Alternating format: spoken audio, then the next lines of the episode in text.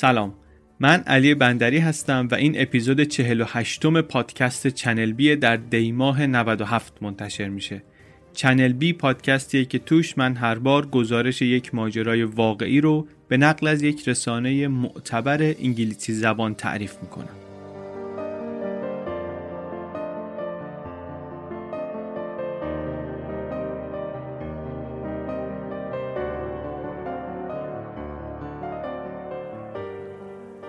گزارشی رو که در این اپیزود تعریف می‌کنیم با عنوان The Long Shot آقای لوک آلفرد نوشته در شماره 83 مجله آنلاین آتاویست منتشر شده همین چند ماه پیش.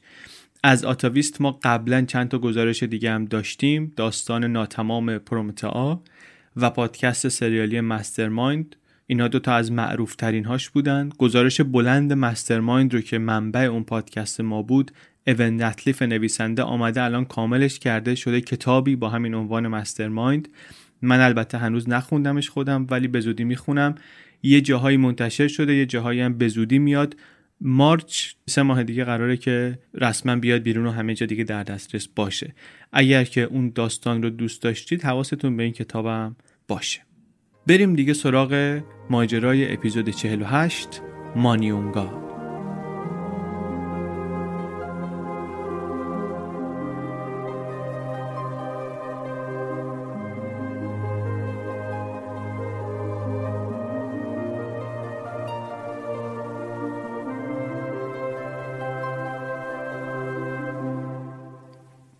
مانیونگا شخصیت اصلی این داستان ما از اونایی بود که میگن ورزش تو خونشونه هم پدرش هم مادرش اینا با ورزش بزرگ شده بودن. مامانش مال یه روستای گرد و خاکی پرتی بود در ایسترن کیپ در آفریقای جنوبی. اونجا میدوید و netball بازی می‌کرد بچگی و اینطوری بزرگ شده بود. netball یه چیزی خیلی شبیه بسکتبال.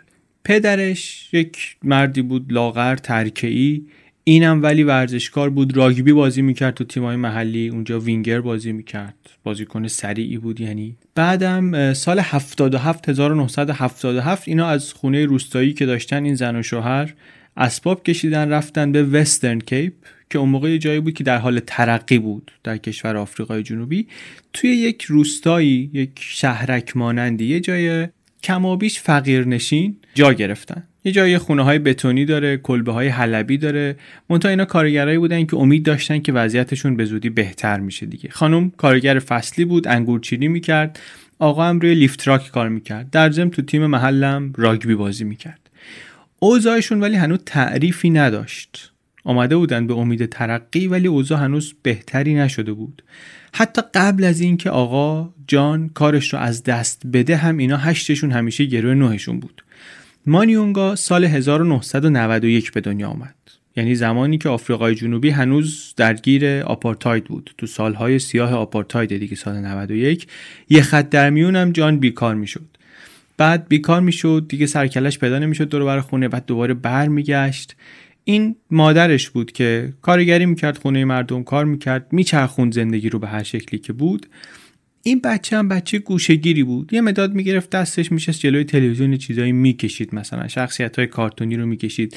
بعضی از این نقاشی هاش رو دیوار خونهشون هستن. بچه آرومی بود بچه بی سر صدایی بود. دوست و رفیقی خیلی نداشت بزرگ که داشت می‌شد. تنها وقتی که به نظر می رسید که این بچه جای خودش رو پیدا کرده وقتی بود که سچوب بازی می‌کرد. سچوب یا به زبان محلی آفریقایی دری استوکیز یک بازیه که چوبا رو می‌ذارن در یک فواصل منظمی. در هر دور اینا فاصله های چوبا رو هی بیشتر می‌کنن. بعد یکی یکی بازیکن ها میپرن از روش. هر کی که نتونه بپره حذف میشه میره کنار. اونایی که میمونن اونایی که هی بیشتر می‌تونن بپرن ادامه میدن ادامه میدن. مانیونگا از اونایی بود که همیشه تا آخر بازی تو زمین میمون همینطوری که بزرگتر می‌شد علاقش به پریدن هم بیشتر می‌شد. همینجوری رو هر چیزی که دستش می‌رسید یا پاش حتی می‌رسید میپرید. ارو لاستیک های ماشین میپرید صندوق های پلاستیکی میپرید جعبه مقوایی این طرف اون طرف میچیدن رو هم دیگه میپرید.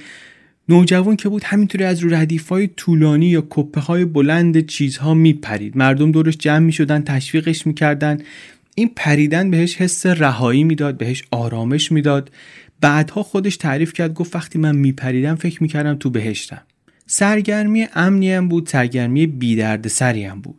بی سر بودن هم مهم بود. این دبیرستان رفت توی تیم دو میدانی مدرسه. مدرسه امکاناتی نداشت مربی نداشت چیزی نداشت که این استعداد رو پرورش بدن. اما هر فصل یکی دو بار توی مسابقه های منطقه‌ای می‌رفتن اونجا شرکت می‌کردن مثلا دیگرانی میدیدنشون. توی یکی از این مسابقه ها اوایل سال 2006 ماریو اسمیت پرواز مانیونگا رو دید. این آقای اسمیت آدمی هم بود جدی آدمی اهل عمل. رئیس دپارتمان ورزش دانشگاه بود ولی مثل دودکش سیگار می‌کشید خودش. این آمد و پرش مانیونگا رو دید و دید که با چنان ملاحتی حرکت می‌کنه این بدن موقع دویدن موقع پریدن که تنه به تنه رسوایی می‌زنه. انقدر خرامان و قشنگ میپره. پیش خودش فکر کرد که اینجوری نمیشه. اینو باید یه کمکی بهش کرد یه کاری باید واسش کرد. نمیشه گذاشت همچی استعدادی همینطوری هرز بره. این شد که پا پیش گذاشت. درباره پرش طول داریم حرف می‌زنیم دیگه. پرش طول یه ورزشی سابقش برمیگرده به اولین بازی های المپیک یونان باستان. از اون موقع بوده. حتما حداقل یه بار تو تلویزیون مسابقه هاشو دیدید. ما مدرسه که می‌رفتیم خودمونم میپریدیم. جز آیتمای ورزش بود. جز مواردی بود که تو امتحان ورزش از اون امتحان می‌گرفتن. اولش میدوی میدوی میدوی تا میریسی به یه نقطه ای از اونجا نقطه پرش میپری تا جایی که بتونی سعی می‌کنی جلوتر بپری و دیرتر و دورتر بیای پایین. مانیونگا وقتی که برای حرکت آماده می‌شد صاف و استوار می ایستاد سرش رو می‌گرفت سمت آسمون. یه جوری هم تنظیم می‌کرد که لحظه آخر رو پای چپ بلند همیشه. در نقطه اوج پرشش جایی که خودش هم خیلی دوستش داشت اونجا به نظر می آمد که دلش می‌خواد پاهاش رشد کنه یه کمی بلندتر بشه. معمولا هم توی اون لحظه دندوناشو نشون می‌داد.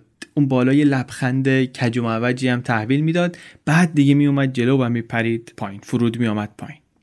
آقای اسمیت معلم ورزش دانشگاه رفت سراغ مانیونگا و گفتش که پسر جان شما بذار که من مربیت بشم. دانشجو اون دانشگاه هم نبود طبیعتا. ولی حرکت حرکت درستی بود دیگه حرکت منطقی بود. دیده بود که آقا ما به درد هم می‌خوریم. این استعدادی که این داره می‌تونه اسم منو از این مدرسه بیاره بیرون ممکن از این کشور اسم من رو ببره بیرون. از اون طرف منم یه چیزایی بلدم که می‌تونم یادش بدم. کسی دیگه دور نیست که بخواد بهش چیزی یادش بده. پس برد برد دیگه. جفتمون به درد هم می‌خوریم چرا که نه. اما کار ساده نبود. از همون اول دردسر وجود داشت. ورزشکارایی با استعداد مانیونگا اینا معمولا باید بچسبن به یک برنامه ورزشی سخت تمرینات روزانه مرتب و دقیق. اما این بچه پول این که هر روز بتونه بیاد تمرین رو نداشت. ولی بازم این مانعی نبود که توانایی شکوفا نشه. زد بیرون. جالبیش هم اینجا بود که بلافاصله می‌فهمید اسمیت چی میگه. بقیه ورزشکارا هم میشنیدن حرفای اسمیت و بالاخره اسمیت کلی بچه رو داشت تمرین می‌داد. ولی کسایی که اون موقع دیدنش میگن که بقیه ممکن بود چند هفته طول بکشه یه کاری رو که این ازشون خواسته بکنن. ولی این مانیونگا چند روزه می‌رسید به اون جایی که اسمیت براش تعیین کرده بود. چشمگیر بود. هم توانش و هم گیراییش و استعدادش.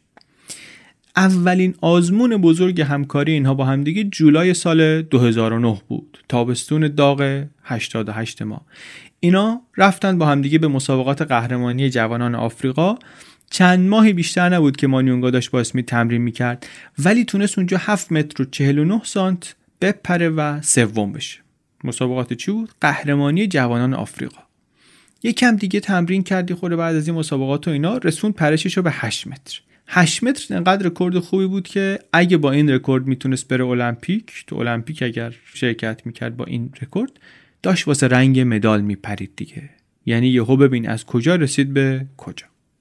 پیشرفت طوری بود که ژوئیه 2010 که مسابقات قهرمانی جهان بود جوانان جهان بود در کانادا این دیگه به عنوان امید طلا رفت توی اون مسابقه ها رفت و واقعا هم در یک رقابت سنگین و خیلی هیجانی که در طول رقابتش مربیش یه پاکت سیگار همشو کشید این 7 متر و 99 سانتی متر پرید و قهرمان شد. معروف بود اسمیت مربیش که آدم خونسردیه آدم بی احساسیه ولی بعد از این پرش آخر و بعد از گرفتن مدالش یه جوری دوید تو زمین و بغلش کرد و بالا پایین میپرید که همه شوکه شده بودن که از اسمیت همچین چیزی تا حالا ما ندیدیم. دیگه به نظر می رسید که آینده این ورزشکار جوان خیلی درخشانه. چه از نظر شخصی چه از نظر حرفه‌ای.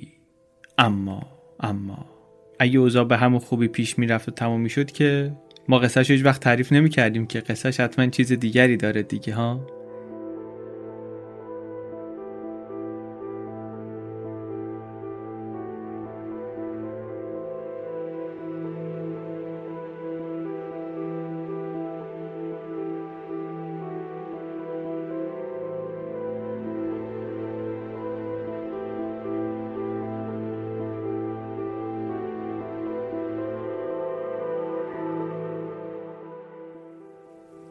این مدال طلا جایزه نقدی همراهش نداشت ولی اسپانسرها رو کشید سمت این آدم.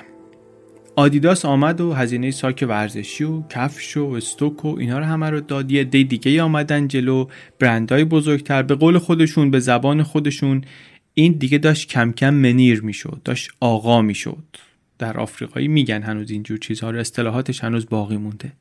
راضی کرد آقای اسمیت مانیونگا رو که بمونه توی یه خوابگاه عمومی مخصوص ورزشکارا نره واسه خودش خونه بگیره تمرکزش روی تمریناتش باشه و این مفهومش این بود که باید مدرسه رو ول می‌کرد. قبل از اینکه دیپلم بگیره باید مدرسه میومد بیرون که البته اهمیت چندانی براش نداشت. آمد و با چهار تا دو میدانی کار دیگه هم خونه شد. اتاق خودش رو داشت یک مختصری حرم خصوصی داشت. ولی همش تمرین بود دیگه. همش تمرین بود. شرایط زندگیش با اون چیزی که توی ده خودشون داشت فرق کرده بود. میگم حریم خصوصی داشت که اونجا اصلا خوابش هم نمی‌تونست ببینه. ولی به هر حال پنج نفر بودن داشتن با هم زندگی می‌کردن دیگه. در طول هفته فشار می آوردن به تمرین. پیشرفت مانیونگا هم هم از نظر قدرت بدنی هم از نظر تسلط روی تکنیک خیلی خوب بود. و کم کم اسمیت داشت احساس می‌کرد که این آماده است جلوی هر حریفی بپره. بعد سازمان ورزش فرستادش به مسابقات قهرمانی جهان در کره. اونجا مدال نگرفت پنجم شد ولی به حال دست خالی نیامد. 5000 دلار جایزه گرفت که تقریبا معادل درآمد متوسط یک سال یک سیاه‌پوستی در آفریقای جنوبی. 20 سالش هم بود اون موقع. همچی برگشت خونه از سر تا پا رنگ عوض کرد. عوض شد. عشق این بود که دیگران رو تحت تاثیر قرار بده. لباسای جدید خرید. یه سری دوست و رفیق دور خودش جمع کرد که به خرج این می‌رفتن بیرون. اینور اونور. فازی که دور خیلی از آدمای معروف شده مخصوصا ورزشکارا اونایی که یه موفقیت اینطوری بهش می‌رسن می‌بینیم دیگه. آدمای اینطوری دورشون پیدا میشن. کم کم عادتهای دیگه پیدا کرد بارگردی کلابگردی اینجور تفریح ها توی این کلاب ها خیلی ها کریستال مس مصرف می‌کردن شیشه می‌زدن. توی داستان مستر مایند فکر کنم یه اشاره کردیم که آفریقای جنوبی اول بار شیشه رو از نیجریه وارد کرد ولی بعدش دیگه خودکفا شد و خودشون برای خودشون تولید می‌کردن. بهش هم می‌گفتن تیک چون یه جوری انگار با چپق مانندی میکشنش تیک تیک تیک تیک صدا میده. کاری نداریم. یه روز صبح بیدار شدید حال نداره بره و کسله و شنیده بود که شیشه سر حال میاره. آدم و قبلا هم این ور دیده بود و شاید امتحان کرده بود شاید نکرده بود ولی اون روز صبح چیزی که می‌دونیم اینی که بلند میشه میره ببینه که می‌تونه چیزی گیر بیاره یا نه. دنبال مواد بود که مربیش زنگ زد بهش که ببینید چرا نیومده. این تلفن رو روش قطع کرد. تلفن رو قطع کرد و رفت و همون روز یه بسته خیلی کوچیکی خرید و گرفت و نشست و کشید و خیلی هم خوشش آمد و خودش میگه که نشگیش مثل احساسی بود که وقت پریدن می‌کردم. با این تفاوت که دیگه لازم نبود نگران باشم که مثلا چقدر پریدم. لازم نبود که اون فشار تمرین رو بکشم فشار مربی رو بکشم سرم داد بزنه. لازم نبود خوابگاه برم. لازم نبود نگران این باشم که مثلا من بچه شهرستانی هم که دیپلم نگرفتم. از این پایینترم از اون ضعیفترم از این بهترم. اصلا نه فشار نه انتظارات نه هیچی. واسه چند ساعت به هیچی لازم نبود فکر کنم. همه چی رو میبوسی می‌ذاری کنار نگران هیچی نیستی. اون لذت رو می‌بری که باید همه اون سختی ها رو به خاطرش بکشید تا مثلا دو ثانیه اون بالا ببری. فکر غلطیه ها. نگین بعدن که تو اینطوری گفتیم ما فلان شدیم. داریم تعریف می‌کنیم که به سر این آقا چی آمد. دیگه زیاد طول نکشید که همخونه یاش دیدن چیز میزاشون داره غیب میشه. پول تو کیف پول گم می‌شد. موبایل بچه ها مثل جورابی که میره تو ماشین لباسشویی کسی بعدا نمی‌دونه کجاست. می‌رفت دیگه کسی ردش نمی‌تونست پیدا کنه. شک کردن به این آقا و یه بارم بعد تمرین بفهمی نفهمی به اسمیت گفتن که بابا یه برنامه مثل که هست و اینا ولی خیلی جدی نمی‌گرفت. انگار نمی‌خواست ببینه اون چیزی رو که بقیه داشتن می‌بینن. ولی با این حال پیشنهاد کرد که شما بیا برو پیش یک روانشناس ورزشی. یه کسی رو بهش معرفی کرد گفت بیاد بره پیش اون. فهمیده بود خودش هم که یه مشکلی هست دیگه. میخواستش که مثلا این روانشناسه هم سوء زنش رو تایید کنه همین که کمکش کنه. برای درست کردن ماجرا حل کردن مشکل. مانیونگا از اونور سرش خیلی شلوغ شده بود که به تمرینات مثل قبل نمی رسید ولی همچنان توی مسابقه ها خوب بود. همینطور پیشرفت می‌کرد. این یه خورده هم همخونه های کم استعدادترش رو سرخورده می‌کرد. از تستای تصادفی هم که قبل مسابقه ها می‌گرفتن همیشه قصر در می‌رفت. این تیک میگن حالش اینطوریه که تا نه روز بعد از مصرف در بدن قابل تشخیصه. مانیونگام همیشه حواسش بود که آزمایشش چیزی نشون نده حساب کتاب می‌کرد کی بکشه کی نکشه. تا اینکه مثل همه زرنگای عالم یک دفعه یک صفرش در بر یک اشتباه کرد. پنج ماه مونده به المپیک لندن در حالی که یه روز قبلش کشیده بود به اصرار اسمیت مربی با اینکه هی گفت آمادگی ندارم و اینا مجبور شد بره واسه مسابقه. مربی می‌دونست که این برسه به زمین خوب میپره. واسه همین هی هولش داد. از شانس بعدش انتخابم شد واسه آزمایش و آزمایش گرفتن و نتیجه هم مثبت آمد و بلافاصله حضور مانیونگا در تمام مسابقات ممنوع اعلام شد. گفتن یک ماه بعد جلسه می‌ذاریم بررسی می‌کنیم وضعش و ببینیم چی به چیه. ممکن بود تا دو سال محروم بشه. سمیت عصبانی شده بود. هم از دست مانیونگا عصبانی بود هم از دست خودش. اصرار کرد بهش فرستادش به صورت داوطلبانه یک مرکز ترک اعتیاد سرپایی گفت میری اونجا چند هفته ای روزا می‌رفت اونجا مشاوره می‌گرفت روی استراتژی های جلوگیری از مصرف دوباره کار می‌کرد. ناراحت بود اون دوره ناامید بود رفتارش هم یه خورده عوض شد. کمتر دیگه منیر بود کمتر اون رفتار آقایی و این حرفا ازش بروز می‌کرد. بیشتر یه بچه ترسیده شده بود که هنوز انگار از دوره نوجوانی در نیومده. پریدن منبع قدرتش بود راه فرارش بود و الان داشت فکر می‌کرد من اگه نتونم بپرم چیکار باید بکنم؟ من برمیگردم به همون وضعی که داشتم. اصلا نمی‌خوام اونجا برگردم. اون روزی که باید می‌رفتن جلوی هیئت تصمیم گیر اسمیت هم همراهش رفت. اون آقای روانشناس رو هم همراه خودشون بردن. سه ماه مونده بود به المپیک و این روانشناسه هم مثل اسمیت شدیدا احساس می‌کرد که این مانیونگا جوانیه در شرایط سخت و دشوار که حالا یک اشتباهی کرده. این یک استعداد نادریه اینو جفتشون می‌دونستن و الان به شدت تحت فشار. قبل اینکه برن تو بهش گفت احساس چیه؟ گفت والا من ناراحتم. الان مامانم نمی‌تونه بهم افتخار کنه. من مایه سرشکستگی خانوادم شدم. رفتن توی اتاق جلسه و مانیونگا و این روانشناس و اسپید نشستن. یه طرف میز از این اتاقای بزرگ بود میزای روبروی هم. اون طرف هم هیئت چهار نفره ای از مدیران و وکلا و اینها نشسته بودن که قرار بود درباره سرنوشت تصمیم بگیرن. سه تاشون هم سفید بودن. سه تا سفید سفید پوست یکی هم مالایی.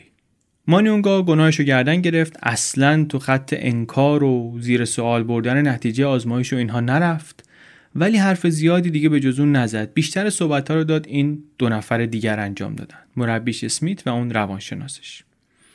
روانشناس درباره زندگیش گفت درباره وضعیت مانیونگا گفت درباره وضع بعد زندگی خانوادگیشون گفت خشونت سختی که توی اون روستا هست. بعد اسمیت اضافه کرد که این اظهار پشیمونی کرده. این داوطلبانه خودش رفته دنبال درمان. درآمد هفتگی مادرش از کارگری 120 رنده برند واحد پول آفریقای جنوبی 9 دلار هم یعنی نمیشه.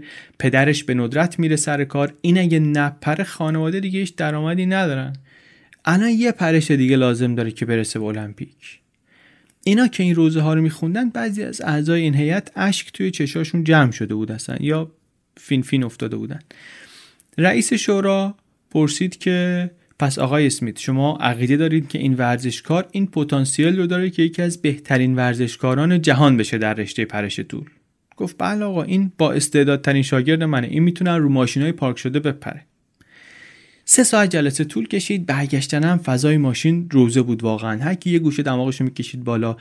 دو هفته طول کشید دو هفته در حول و ولا و استرس اینا سپری کردن. بعد حکم آمد 18 ماه محروم شده بود. رئیس شورا گفتش که ما خیلی ناراحت شدیم خیلی تحت تاثیر قرار گرفتیم خیلی متاثر شدیم. تراژدی واقعا. ولی قانون قانون دیگه کارش نمیشه کرد. این آقا این کارو کرده این تخلفو کرده نتیجهش هم اینه که باید محروم بشه. رفت توی محرومیت و دیگه تماس اسمیت هم باهاش قطع شد. این بچه هم از این بارتاب می‌خورد می‌رفت اون کلاب. بیشتر اوقات هم نشه بود تا اینکه یک روزی خورد به پست آقایی به اسم جان مکگرث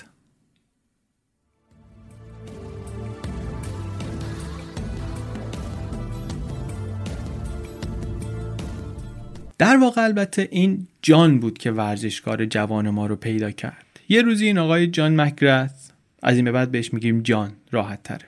جان جان مربی. میگیم جان مربی. مربی اولی یادمون اسمش اسمیت بود. این مربی جدید اسمش جانه. جان مربی یه روزی آمد دنبالش. البته با وضعی که داشت بهتر بگیم دنبالش شبهش داشت میگشت. دنبال مردی بود که بیشتر از 20 سال از خودش جوانتر بود و به نظر می رسید که آب شده رفته تو زمین. بهار سال 2013 بود. المپیک گذشته بود و آقای جان مربی یک مرد 46 ساله ایرلندی هر چند روز یه بار سوار جیپ سیاهش می‌شد مینداخت توی این کوچه های تنگ و پر دستانداز چاله چوله روستای فقیرنشینی که اینا توش زندگی می‌کردن شیشه پنجره رو می‌داد پایین که بتونه سراغ این شبهی که داره پیش میگرده رو از همسایه ها از دوروبر از هر کسی که جلوی ماشینش سبز میشه بگیره. دنبال جوانی بود به اسم مانیونگا. که قابلیت های به فعل در نیامده زیادی داشت. یا حداقل این آقا فکر می‌کرد داره. از کجا فکر می‌کرد داره؟ به خاطر اینکه این آدم کسی بود که یه چیزایی از استعداد سرش می‌شد.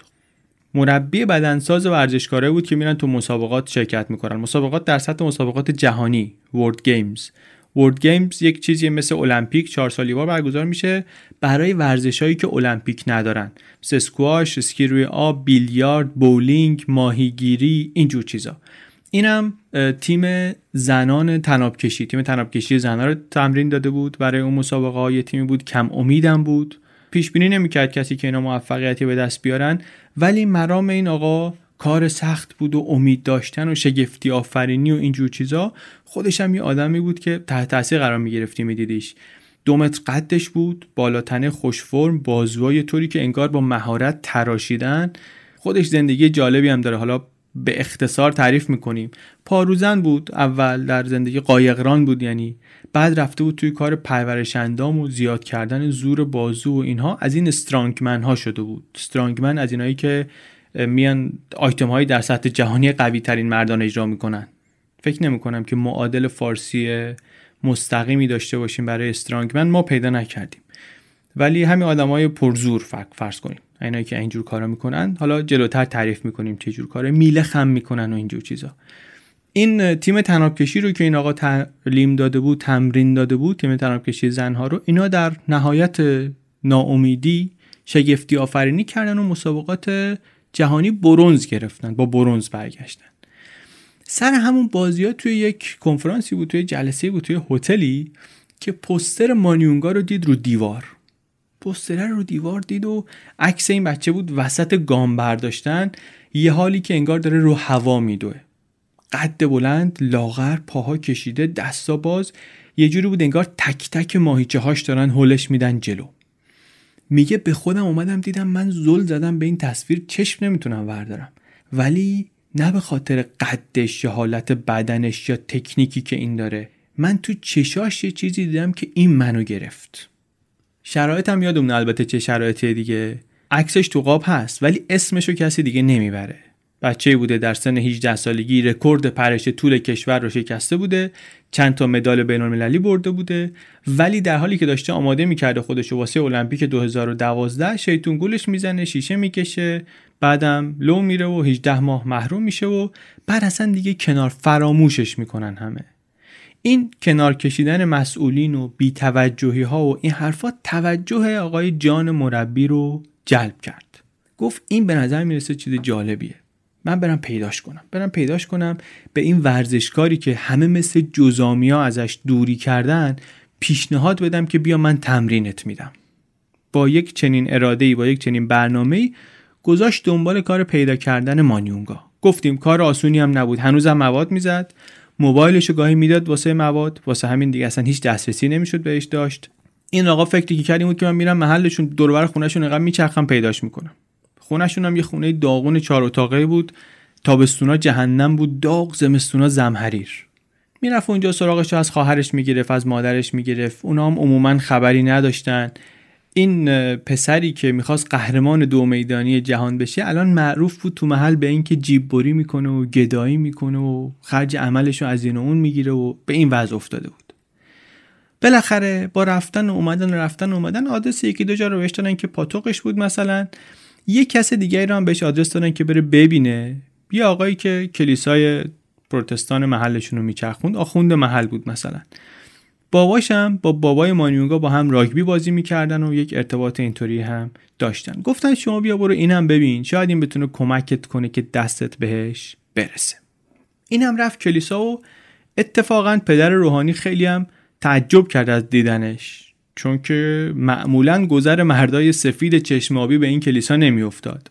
می‌دونست که بله مانیونگا گاهی میاد توی کلاس های کتاب مقدس شرکت می‌کنه اینجا و ولی اینطوری که نظر می‌رسه چیزی نمونده برسه تای خط. خودش میگفتش که یه شب سر کلاس من پرسیدم که کسی می‌خواد چیزی بگه. این بچه گفت من می‌خوام چیزی بگم. مانیونگا رو میگه.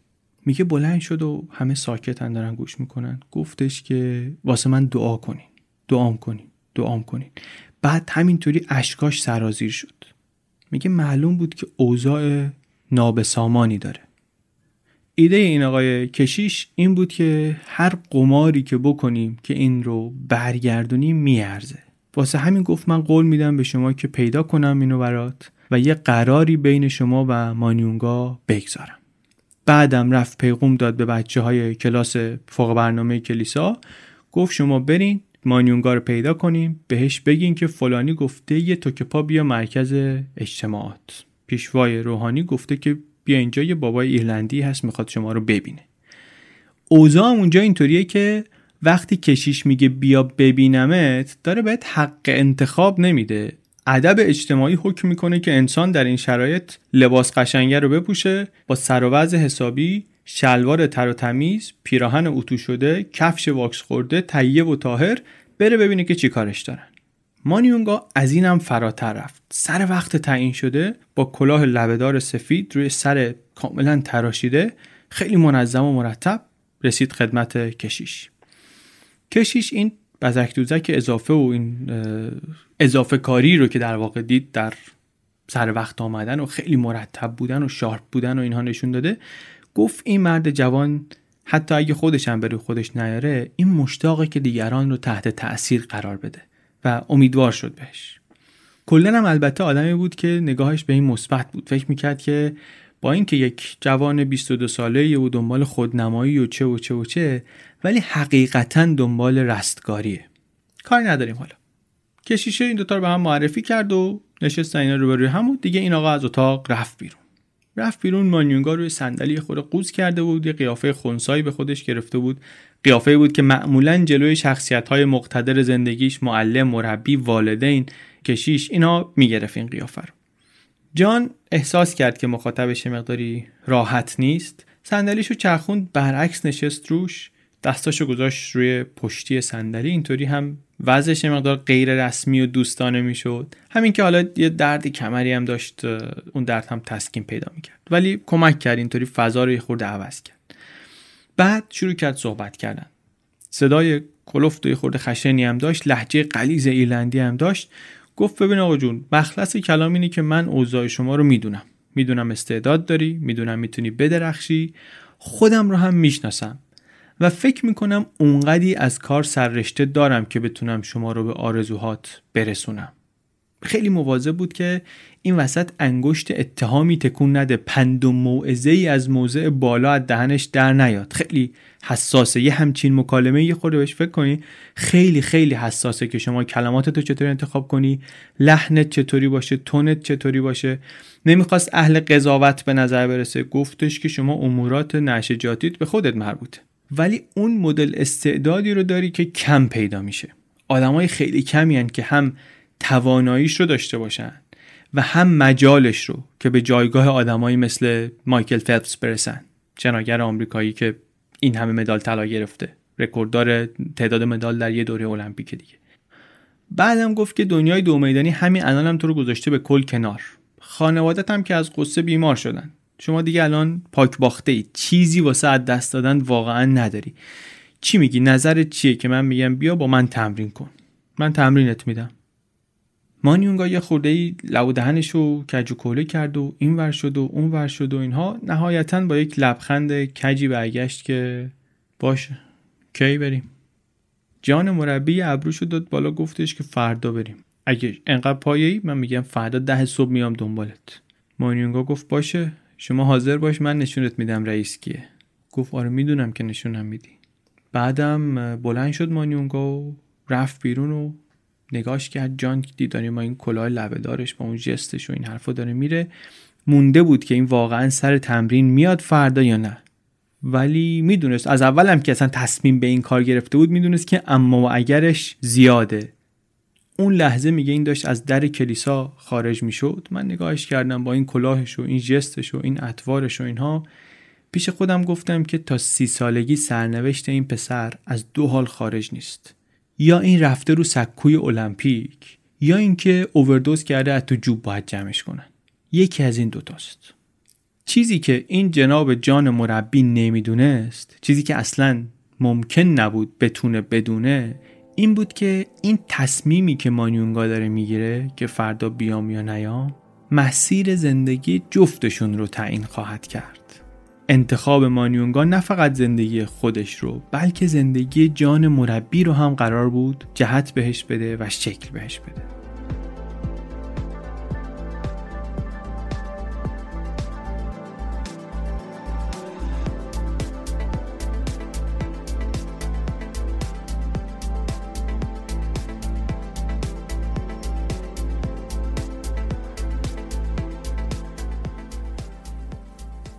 گفتیم زندگی آقای جان مربی. فرصت خوبیه که یه خوردی ببینیم این چه جور زندگی داشته. در کودکی چطوری بزرگ شده. یه چیزی رو این خیلی خوب می‌دونست. می‌دونست که پناه بردن به ورزش برای فرار از مشکلات کودکی یعنی چی؟ این یه حالی بود که خودش هم تجربه کرده بود. خودش در دهه هفتاد توی خانواده کارگری 6 نفره پدر مادر و چهار تا پسر در واترفورد ایرلند بزرگ شده بود. اون جایی بود. زندگیش هم آسون نمیگذشت. زندگی خانوادگیشون پدرش دمدمی مزاج بود کم درآمد بود. مادرش شغل خونگی داشت کم درآمد بود اونم. خودش هم اهل ورزش بود. دو چرخ سواری اول می‌کرد. خیلی دوست داشت. دور می‌زد دور می‌زد دور می‌زد با دو چرخ دور بلوکشون. بعدم رفت توی کار شنا و بعدم یه روزی اومدن بهش گفتن میای بریم تیم قایقرانی؟ گفت آره. رفت دنبال قایقرانی. آدمی که فرار دوست بود. آدم فراری بود. می‌دونی چی میگم؟ بعضی از آدما قراری. بیشتر قرار دارن. این از اونایی بود که فرار بیشتر دوست داشت. واسه همینم ورزشی که دنبالش بود گفتیم مثلا دوچرخه سواری بود و شنا بود و بعدم رفت دنبال قایقرانی. خیلی زودم مخ داداش کوچیکش رو هم زد اونم اومد توی کار قایقرانی. با همدیگه اینا شروع کردن این ور اونور می‌رفتن واسه مسابقات. پاروزن خیلی انعطاف پذیری نبود. ولی قدرت بدنیش خیلی خوب بود. بمب انرژی بود با پارو. متوجه هم شده بود که عاشق بلک واتر یک رودخانه جزر و مدی عریضی بود کنار آشیانه قایق باشگاهشون. این عاشق آرامش اونجا شده بود. می‌رفت با ریتم ثابت پارو می‌زد. این ماهیچه های کمر و ماهیچه های پاش اینا رگی می‌شدن. ذهنش گم می‌شد. می‌رفت یه جای دوری. ده سال این دوتا برادر پارو زدن و مسابقه دادن و یواش یواش سر صبر و حوصله از بهترین بعضی از بهترین پاروزنای ایرلند زدن جلو. اوج کارشون هم اینجا بود که برای المپیک بارسلون داشتن می‌رفتن بالا داشتن می‌رسیدن به المپیک بارسلونا ولی نرسیدن. در یک مسابقات مقدماتی انتخابی باختن به تیم کوبا و باز ماندن از المپیک. هرچند توی مسابقات رکورد هم زدن ولی دوم شدن به هر حال نرسیدن. کمی بعد از این مسابقه بود که فاجعه اتفاق افتاد. یه روزی وسط ورزش کمرش گرفت دیسک کمر. بعد دیگه پارو زدن تعطیل شد و عملا قایقرانی رو مجبور شد بذاره کنار. یک مدتی رفت سراغ هنرهای رزمی کیک بوکسینگ و این چیزایی که به پشتش خیلی فشار نیارن. بعد خوشش هم اومد. خوشش اومد کم کم از کارهای بدنسازی. اصلا رفت تو کار بدن و پرورش اندام و اینها. بعدش هم کمک کردن به بقیه. اینکه به ورزشکارهای دیگه کمک کنه که حالا هر سطح مهارتی که دارن که اینا آماده تر ورزیده تر بشن. سال 2002 مربی بدنسازی یه تیم هرلینگی بود. یک ورزشی شبیه هاکی روی چمن. محلی اون اونجا هست شهر خودشون. اتفاق مهمی که براش افتاد اون موقع و زندگیشو یه خورده عوض کرد این بود که کتاب The Mighty Atom رو خوند. The Mighty Atom کتابی نوشته آقای اد شپیلمن داستان زندگی جوزف ال گرینشتاین جوزف ال گرینشتاین آدم خیلی جالبیه اینم. من خودم نمیشناختم ولی بعد از این ماجرا رفتم یه خورده ویکیپدیاش و اینا دیدم. یک نوزادی بوده نوزاد نارس دچار تنگی نفس بوده. سال 1893 به دنیا میاد در لهستان.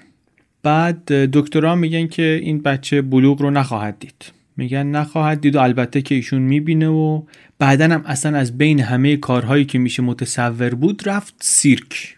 سال 1911 رفت آمریکا. اونجا با اسم هنری مایتی اتم واسه خودش یک اسم و رسمی به هم زد. با کف دست میخ و میکوبید به تخته. یا زنجیر میبست دور خودش. با مایچه های بالاتنه اینطوری زنجیر رو پاره می‌کرد. به امور این چنینی اشتغال داشت ایشون و روی پسترهای تبلیغاتیش مثلا مینوشت هرکول مدرن. جسه ریزه میزه داشت ولی زور عجیب قریب زیادی. این آقای جان مربی در سنین جوانی خیلی خوشش آمد از این مایتی اتم از این آقای گرینشتاین. یک بیقراری در این دید یک استقلالی توش دید که خیلی ارتباط برقرار کرد باش. مرام گیاهخواری و الکل نخوردن و اینا هم داشت می‌گفت من گوشت و الکل نمی‌خورم. از اونم خوشش اومد اینم اون مرام رو واسه خودش انتخاب کرد. زندگیش عملا عوض شد. آشنایی با سرگذشت این آدم داستانش رو عوض کرد. رفت شروع کرد درباره سنت های منقرض شده از بین رفته پهلوان های قدیمی ایرلندی مثلا مطالعه کردن خوندن. بعد افتاد تو این خط که خودش نعل اسب بگیره خم کنه و دست خالی کتابای کلفت و ورداره نصف کنه از این جور معرکه گیری ها. سال 2008 آقای جان مربی با یه خانمی آشنا شد به اسم الکه که اصالتا اهل آفریقای جنوبی بود. اینجاست که داره وصل میشه به قصه ما. آشنا شد با این خانم اهل آفریقای جنوبی و یه مدتی با هم زندگی کردن تا اینکه اقتصاد ایرلند ترکید. فرو پاشید و ارزش املاک بیش از 60 درصد افتاد و نرخ بهره سر به فلک کشید و اینا هم دیدن قسط وامو نمی‌تونن بدن. بانک هم اومد که آقا بده بیاد. مزرعه رو مصادره کردن مزرعه‌ای که توش زندگی می‌کردن اوضاع به هم ریخت. این وسط این خانم هم گفت آقا من دیگه می‌خوام برم وطن. چه خبر اینجا که به هم ریخته و جان مربی هم دنبالش را افتاد آمدن آفریقای جنوبی. یک مقداری از سر ماجراجویی یه مقدارم به خاطر اینکه واقعا چاره دیگه خیلی نداشت. چند دست لباس و دو تا نقاشی لوله شده از نقاش مورد علاقه شو. دو تا از این توپ مانندای هرلینگ همین ورزشی که گفتیم و بعد اینا مثلا یادگاری بودن از روزهای مربیگریش. اینا رو زد زیر بغلش و پرواز کرد به آفریقای جنوبی. اونجا غریب افتاد این آقا. یک کلمه زبان محلی نمی‌فهمید. خیلی هم تو چشم بود به عنوان یه خارجی قول قد بلنده با لحجه مسخره ای که داشت. حالا مسخره لحجه هر کسی به گوش دیگران مسخره است دیگه. لحجه این آقای ایرلندی هم به گوش محلی آفریقای جنوبی کج و کوله و مسخره بود. زور می‌زد ولی دیگه زور می‌زد که جا بیفته. کارهای عجیب غریبی هم می‌کرد توی اون مقطع. می‌رفت تو مدرسه ها بازو می‌گرفت و نمایش های قدرت بدنی و اینا می‌داد. می‌رفت واسه مردم این برانور سخنرانی های انگیزشی می‌کرد قدرت رویا تفکر مثبت. خودش در مورد این گلاخ بازی ها و استرانگمن کاری ها و این میخم کردن و اینا میگفتش که من بخش نمایشی این کار رو دوست دارم. خیلی خوشم میاد. ولی ته خط این فقط یک ابزاره. من دارم از این استفاده می‌کنم که باهاش ثابت کنم به بقیه که آقا هر کاری امکان پذیره پیام من اینه. حالا به عنوان اینکه یک تاثیر بیشتری بذارم و اینا می‌گیرم این کتابرم پاره می‌کنم کتاب کلوفتر ولی اصل قصه اینه که حواست باشه که هر چیزی امکان پذیر. خود قصه خم شدن است که مهمه نه اینکه مثلا داریم میله خم می‌کنیم یا زنجیر پاره می‌کنیم اینا حداقل این حرفی بود که ایشون خودش می‌زد. بعدم یه خود کار مربیگری کرد. قبلا هم گفتیم ایران مربیگری کرده بود. اینجا تو تیم راگبی محلی مربیگری می‌کرد ولی از این کارا پول چندانی در نیاورد. با اون خانم هم کم کم به هم زد. دعوا می‌کردن با هم بعد هم دیگه رو سرزنش می‌کردن به خاطر دعوا. رابطه خیلی شکرابی درست کردن و دیگه رها کردن هم دیگه رو. رها کردن و این آقا یه خود این در زد اون در زد یه پولی جمع کرد در یک سوله در بخش صنعتی شهر. اونجا شروع کرد باشگاه خودش رو راه انداختن. بدنسازی و پرورش اندام و اینها. ساختمون تاریکی بود کثیف و نمور و اینا ولی مال خودش بود. کار خودش بود. یواش یواش تونست مشتری هم جذب کنه. تیم ملی تنابکشی زنان اولین مشتری بزرگش بود. اینا رو گرفت و آورد و تمرین داد و مدالی که اینها آوردن در بازی های جهانی اعتبار جان مربی رو برد بالا. مشکلات البته هنوز بودن ولی دیگه الان مصمم بود امیدوارم بود. با چنگ و دندون می‌خواست از زیر این مشکلات بیاد بیرون و سری بلند کنه. تو این شرایط بود که جان مربی رسید به آقای مانیونگا. ساعت ده صبح اون روزی که قرار بود اولین بار با هم تمرین کنن جان با جیپش رفت در خونه مانیونگا. مطمئنم نبود که این بیاد ولی آمد. آمد و کلاه لبهدارش رو برداشته بود و یه دست گرم کنه مشکی تنگ کرده بود و قبراق و سرحال. از جیب پرید پایین و سلام علیک ورزشکاری کردن و دیش دیش بعد سوار ماشین شدن و رفتن سمت باشگاه. رفتن و این شروع کرد تمرین دادن. یه تمرینی رو میگه اینطوری که تعریف می‌کنه گزارش راستش واسه من اصلا خیلی باورپذیرم نیست ولی مشخصه که این تمرینی که اینا می‌کنن. میگه بهش گفت یه جارو رو بگی جلوی رونت جلوی پات. یه طوری که دسته جارو موازی زمین باشه. بعد همینطوری که سرپا ایستادی اروش بپر. فهمین چی شد دیگه؟ جارو رو گرفت جلوش بعد اروش میپره. بعد که رفتی جارو اومد پشتت دیگه. حالا برعکس بپر. به عقب بپر. و امیدوارم کسایی که اینو میشنون پادکستو اگر که متخصص این کار هستن بگن که ما درست فهمیدیم. من هر چی که خوندم متن و این ورانورم نگاه کردم به نظرم اومد که تمرین واقعا همینیه که اینجا گفتم و برای من واقعا عجیبه. ولی خب ورزشکارای در این سطح کارایی می‌کنن که برای ما عجیبه دیگه. تفاوت ما همینه. کاری نداریم. تمرین واقعا تمرین سختیه. خود مربی میگه من طی زندگی حرفه‌ای به عنوان مربی کم دیدم کسی رو که بتونه این کارو بکنه. ولی این پسر ده بار پشت سر هم پرید این ور پرید اون ور اصلا آخ نگفت انگار نه انگار. این کارا رو کرد ولی خب جا برای پیشرفتم بود دیگه. به طور طبیعی انعطاف پذیر بود مانیونگا. ولی خب قوی اونقدی که باید نبود و جان می‌خواست روی این یه مقدار کار کنه ورزشکاری که پرش طول انجام میده اول مسیر رو باید مثل دونده سرعت انفجاری بدوه.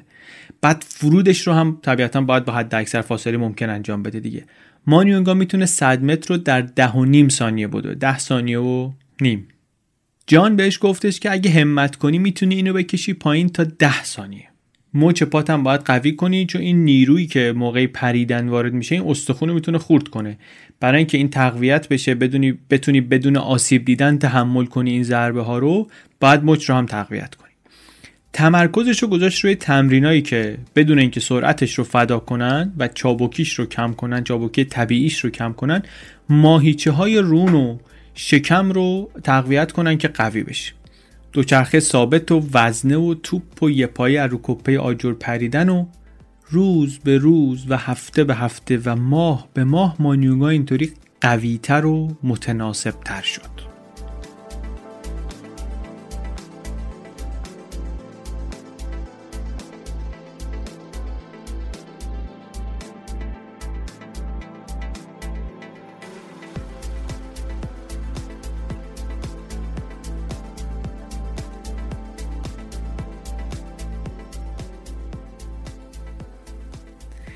همینطور که مانیونگا عضله می ساخت جان مربی هم یک بر به هم زد. چند ماه که گذشت دید که آقا من تا حالا انقدر رو فرم نبودم. انقدرم تا بهم خوش نگذشته. جفت غیرعادی بودن البته دیگه. به همدیگه ظاهرشون نمیومد حداقل. جان پوست روشن و آفتاب ندیده ایرلندی داشت. مانیونگا رنگ سیاه درخشان داشت. جان از این ور کوهی بود از ازوله. مانیونگا باریک و فرز از اینایی بود که رو پنجه پا را میرن همش انگار مثلا سرپنجن آمادن که بپرن. با هم دیگه ولی شوخی و بگو بخند و حرف زدن از زنا و حرف زدن از موزیک و تفریح تا دلت بخواد. اینا به هم نزدیک و نزدیکتر و نزدیکتر شدن ولی یه موضوعی بود که مانیونگا دوست نداشت در موردش حرف بزنه. حداقل راحت نبود. اونم رابطش بود با ماریو اسمیت اون مربی سابقش که از زمان مدرسه باهاش تمرین کرده بود. گفتیم اسمیت باهاش بود تا اون زمانی که محروم شد دیگه. بعد که محروم شد بین اینها فاصله افتاد. از حرفای کمی که مانیونگا در مورد اسمیت می‌گفت و اون چیزهایی که جان خودش از ورزشکارهای دیگه شنیده بود معلوم بود که اون رابطه ای که اینها داشتن رابطه خورده مصنوعی بوده رابطه سختی بوده رابطه بوده که گیر و گور داشته یه جورایی. حالا درست نمی‌دونیم چی ولی یه چیزی در این رابطه بوده. ولی مربی جدید و مربی قدیم هیچ وقت سر کارشون به هم نیفتاده بود. کاروبارشون کلا هم فرق می‌کرد هر کدوم زندگی خودشون رو داشتن. ولی از این طرف جان همدردی داشت با اسمیت. به خاطر اینکه گاهی واقعا طاقتش رو تاق می‌کرد. ایمانیونگا و می‌گفت من بمیرم واسه اون مربی قبلیت. تمرین رو میپیچون در دسترس نبود موبایلش رو فروخته بود. یه چیزایی دوباره از باشگاه گم می‌شد یه دوچرخه کوهستان گم شد. این فلش هایی که فلش مموری هایی که بچه های دیگه روش موزیک میریختن می آوردن گم می‌شد. مدرکی نبود که مثلا نشون بده مانیونگا مقصره. ولی خب قبلا که این پسر اینجا تمرین نمی‌کرد از این هاپولی شدن هم خبری نبود. به هر حال ولی واکنشی نشون نداد. یه خورده ای میگفتش که در این موقعیت حساس کنونی چیز نکنیم بهتر فکرش این بود که در چند تا جبهه مگه میشه جنگی؟ تمرین هست فشار هست مسابقه هست همه چی. از اون طرف خودش میگه که من مشکوکم بودم که این دوباره داره تیک می‌کشه. ولی خودمو می‌زدم به اون راه به خاطر اینکه نه می‌تونستم هر دقیقه دنبالش باشم نه اصلا دلم می‌خواست وارد این فاز بشم. از اون ور ولی این رو هم می‌دونست جان که مانیونگا به تجربه مربی قبلیش سمیت احتیاج داره.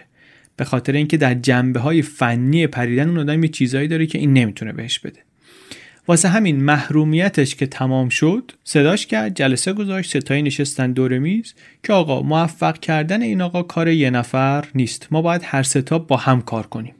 هدف گذاریشون هم اون موقع واسه بازی های کشورهای مشترک المنافع بود کامنولث گیمز قرار بود جویه 2014 برگزار شد در گلاسکوی اسکاتلند. گفتن این بهترین فرصت محرومیتش که تمام بشه اونجا برگرده به صحنه. بازی ها بین المللیه پر سر و صداست ولی خیلی هم پر سر و صدا نیست. یک برنامه روزانه ای ستایی با هم ریختن. قرار شد که صبحها مانیونگا با جان مربی تمرین کنه. اسرا با اسمیت برن یه جای دیگه ای تمرین کنن. شبم برگرده خونه خودشون. صبح هم که می‌خواد بیاد سر تمرین یا مربی خودش بره دنبالش یا اینکه یکی رو بفرسته عقبش. اینطوری هم زندگیش یک سر و سامونی و نظمی پیدا می‌کرد. همین که هدف داشت. واسه المپیک ریو داشت آماده می‌شد و همیشه پشتیبان هم داشت دیگه. اینطوری تنها نمیموند. تنظیماتشون اینطوری بود که مواظبش باشن که بالاخره جاده خاکی نزنه دوباره دیگه. نگران بودن که این مرد جوان هنوز عادتهای ناپسندش رو داشته باشه. این برنامه ریزی یه مقداری کنترل بیشتری بهشون میده. هدف بلند مدت ولی بازی های المپیک ریوه سال 2014 است. ژوئیه اینا می‌خوان برن برای مسابقات بین المللی در اسکاتلند. اول ولی برای اینکه برن اسکاتلند باید برن یک مقدماتی که جواز شرکت در بازی های مشترک منافع رو بگیرن اونجا جواز المپیک رو بگیرن. برای مسابقات مقدماتی اولی هنوز در اوج آمادگی نبود. ولی بد نپرید. رفت و پرش دومش رو پرید. 7 متر و 65 سانت و راهش به گلاسکو باز شد. ولی یه مشکلی به وجود آمد. اونم این که سازمان ملی دو میدانی آفریقای جنوبی آمد گفتش که آقا این پرش گزارش نشده.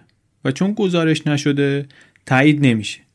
یه خورده ماجرا بحث برانگیز شد و اینا. ولی نتیجه این شد که تمام این برنامه ریزی و تمرین های سخت و تلاش هایی که کردن همش رفت تو جوب. انگار نه انگار. محرومیت رسمی نه ماه پیش تمام شده بود.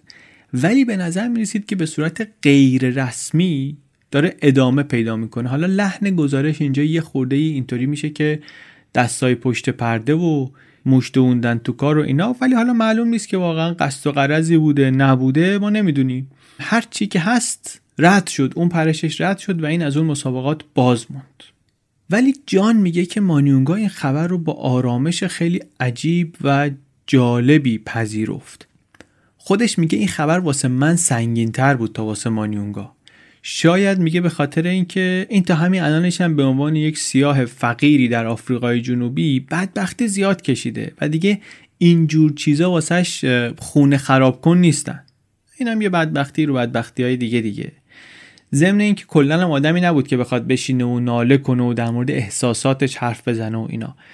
به خاطر جوونیش و به خاطر شرایطی که داشت و توش بزرگ شده بود هم تحمل ستم و تحمل ناملایمات یه خورده براش از این نظر نه که راحت تر بود ولی عادی تر بود.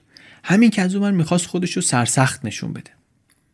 دو هفته بعد از این ماجرا اتفاق سخت و بزرگ دیگری هم افتاد. آقای اسمیت مربی اول مانیونگا سوار اوپل قرازش داشت تو سربالای جاده می آمد که با یه ماشینی که داشت رو به رو می آمد شاخ به شاخ شد و جفت ماشینا در جا آتیش گرفتن و هم این اسمیت و هم اون چارتایی که تو اون ماشین بودن سوختن.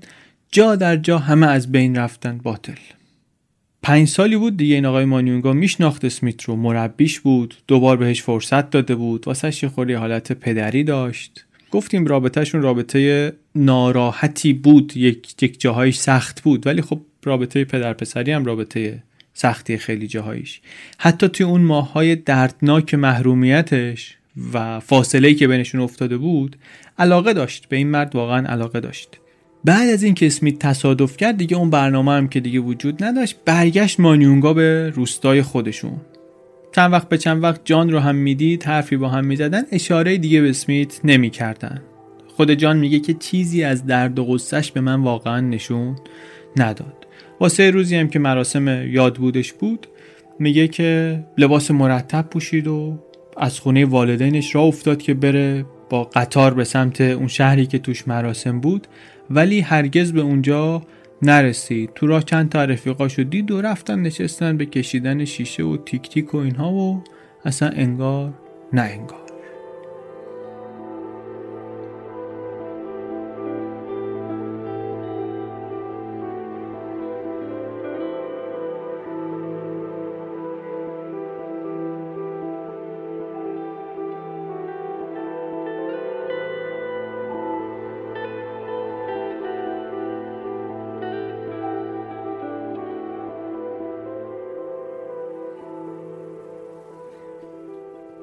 روز خاکسپاری اسمیت اولین باریه که نویسنده این گزارش میره مانیونگا و مربیش جان رو می‌بینه. قرارم قرار راحتی نبود. میگه داستان آشنا شدن من با سوژه این بود که به هم گفتن آقا یه ایرلندی هست. آمده اینجا داره به یه ورزشکاری که در رشته پرش طول استعداد خیره کننده ای داره کمک می‌کنه. ورزشکاره هم قصهش اینه که به خاطر استفاده از مواد مخدر از جامعه دو میدانی آفریقای جنوبی ترد شده عملا. یه قهرمان فراموش شده است. قبل از اینکه به اوج برسه عملا فراموش شده. میگه توجه هم جلب شد و تماس گرفتم با مربیه و اون بهم گفت مانیونگا رو راحت نمیشه گیر آورد و خلاصه میگه روز مراسم ما پنج ساعت دنبالش بودیم. پرسون پرسون پرسون پرسون. آخرش تو ایستگاه قطار گیرش آوردیم.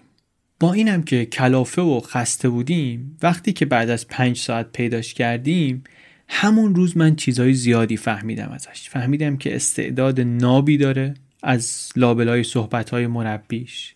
فهمیدم که رابطهش با این جان مربی خیلی عمیق رابطه شخصی بسیار عمیقی داره. فهمیدم که عاشق شیشه است واقعا عاشق تیک مفتون و مجذوبشه اونطوری که با جزئیات کامل واسه من توصیفش می‌کرد. بعد انگیزه هاش رو هم برای موفقیت به هم گفت. گفت من می‌خوام بر خودم کسی بشم نه که بخوام مثلا قهرمان بشم میلیونر بشم. می‌خوام یه آدم معمولی باشم با خانواده و سر و همسر. اما می‌خوام کسی باشم که مردم نگاهش می‌کنن بگن که من یه روز می‌خوام مثل این بشم. من خودم راستش خیلی خوشم اومد. از شکلی که این پسر آرزوش رو داشت تصویر می‌کرد به نظر می‌رسه که خیلی شفاف تو ذهنش که چی می‌خواد چی نمی‌خواد. من محال کردم. کاری نداریم. بر اساس این مصاحبه اون روز نویسنده آمد و یک گزارشی نوشت که چاپ شد در مجله اونجا و همین گزارش چرخهایی رو به حرکت در آورد و هرچند کند هرچند سنگین ولی یواش یواش یه چوزایی شروع کردن عوض شدن. سیاسیون آمدن وسط و دعوتش کردن. هم مانیونگا رو هم جان مربی رو رفتن به جلسه پارلمانی در کیپ تاون. اونجا قول مساعدت دادن مسئولین به قول رسانه های ما. بعدش هم چند هفته بعد زنگ زدن به مربی که آره ما می‌خوایم بیاد مرکز ورزشی دانشگاه پرتوریا اونجا بهترین مرکز ورزشی آفریقای جنوبیه. و مربی فکر کرد که چرا که نه حالا که اسمیت مرده با این استعدادی که این داره باید اینجور شانس ها و موقعیت ها رو چسبید. گفت آره باید بریم. رفت اونجا و اونجا خب همش میفرستادنش واسه این آزمایش های تصادفی مواد که طبیعتا خوشش نمی آمد و بعد یه مربی جدیدم اومد پیشش. آقای نیل کورنلیوس. ما بهش میگیم نیل از این به بعد نیل مربی. خیلی سرحال خیلی با انرژی. چند تا نکته تکنیکی همون اولی نیل بهش گفت. گفتش که مثلا شما هنوز نوک پا را میری و روی نوک پا میدوی. این درست نیست. باید این عادت رو بذاری کنار موقع پریدن. چون با کامل گذاشتن پا روی زمین شما می‌تونی محکمتر بپری. واسه من میده چی جالب بود اینجا؟ اینکه این تا این سطح رفته بالا هنوز یک چنین اشکال تکنیکی توش هست. یه چیزی که میشه ازش برداشت اینه که چقدر خوب بوده که به رقم این اشکال تکنیکی احتمالا خیلی پایه‌ای تا اینجا رسیده بوده. یه چیز دیگه که خیلی برام جالب بود این بود که به مربیش اعتراف کرده بود که ترس از ارتفاع داره. و به خاطر همینه که وقتی داره میپره اون بالا چششو میبنده. مربی دیده بود چشاش بسات گفت پسر چرا چشتو میبندی؟ گفت واقعا ارتفاع میترسم. گفت بابا تو قهرمان پرش طولی. چطور از ارتفاع میترسی؟ بریز دور اینا رو. تو المپیک می‌خوای بری بپری. مگه میشه؟ مجبورش کرد که چشاشو باز نگه داره. میگه بهش گفتم چشاتو ببندین کنترلت رو از دست میدی مسیرتو گم می‌کنی. اگه بازخورد بسری نداشته باشی نمی‌دونی کجا داری میری. چشا باید باز باشه. با مربیگری نیل مربی. مانیونگا هم قدرتش زیاد شد هم اعتماد به نفسش. تکنیکش صحیح تر شد طول پرشاش مدام افزایش پیدا می کرد و با دل دادن به کار و همینجوری در شرایط مناسب موندن احتمالا می‌تونست رکورد جهانی مایک پاول رو بشکنه. قهرمانی که در دو میدانی 1991 در توکیو 8 متر و 95 سانت پریده بود و رکوردش دست نخورده بود. تمام وقت دیگه با این مربی جدیده بود. از جان مربی هم 1300 کیلومتر فاصله داشت ولی اون سعی می‌کرد مرتب بیاد ببینتش وقتی واسه کار میآمد برنامه‌اش طوری تنظیم می‌کرد که حداقل نصف روز با این بمونه. میشستن با هم دیگه قهوه غذایی چیزی میخوردن. اشتهاش زیاد شده بود ورزشکار صبحانه‌های مفصل می‌خورد. سر حالم بود. سر به سر خانمای پیشخدمت میذاشت. با هم می‌رفتن راگبی تماشا می‌کردن. یه بار با هم رفتن موتورکراس دیدن. جان مربی میگه اون دفعه که رفتیم با هم موتورکراس دیدیم احتمالا آخرین دیدار بی درد سر ما بود. درد سر مشکلات در واقع هم حساستر بود از این دعوا مشاجره هایی که ممکنه فکر کنیم پیش میاد هم آزار دهنده تر مانیونگا داشت پوست مینداخت بین اون زندگی گذشته و اون چیزی که داشت به سمتش می‌رفت به سمتش حرکت می‌کرد شکاف بزرگی بود. جان مربی اون طرف شکاف نشسته بود. یادآور گذشته ای بود که می‌خواست مثل پوست بکنه بندازتش بیرون. جوون بود با استعداد بود بیقرار بود دمدمی مزاج بود. به نظرش رسیده بود که جان مال دوره گذشته زندگی رفاقت با جان رو باید با روی خوش و مهربونی و اینا تمومش کنیم جمعش کنیم. به زور نباید این آدم رو بکشم به آینده خودم ببرم. برای آینده آدمای آینده رو می‌خوام آدمای دیگه می‌خوام. این طرز فکرم باز ممکنه که برامون آشنا باشه دیگه. خود مربی البته میگه من می‌دونستم این باید پیشرفت کنه. جان مربی میگه. میگه من می‌دونستم این باید پیشرفت کنه. این دوری اذیت هم نکرد. همچین اتفاقی بالاخره میافتاد. هدف من اصلا همیشه همین بود که کمکش کنم رو پای خودش وایسه گلیم خودش رو بتونه عذاب بکشه بیرون. من پشتش بودم که این بره پی زندگی خودش. قرار نبود من را بیفتم دنبالش به همه کاراش برسم. بالاخره تمرین و تمرین و تمرین و تمرین تا اینکه تونست حد نصاب شرکت در المپیک رو بزنه و اسمش بره تو لیست شرکت کنندگان المپیک ریو. دیگه قصه جزئیات مسابقات مقدماتی و اینا رو ما تعریف نکنیم. هر کی خواست می‌تونه بره بخونه یا این طرف اون طرف بمینه.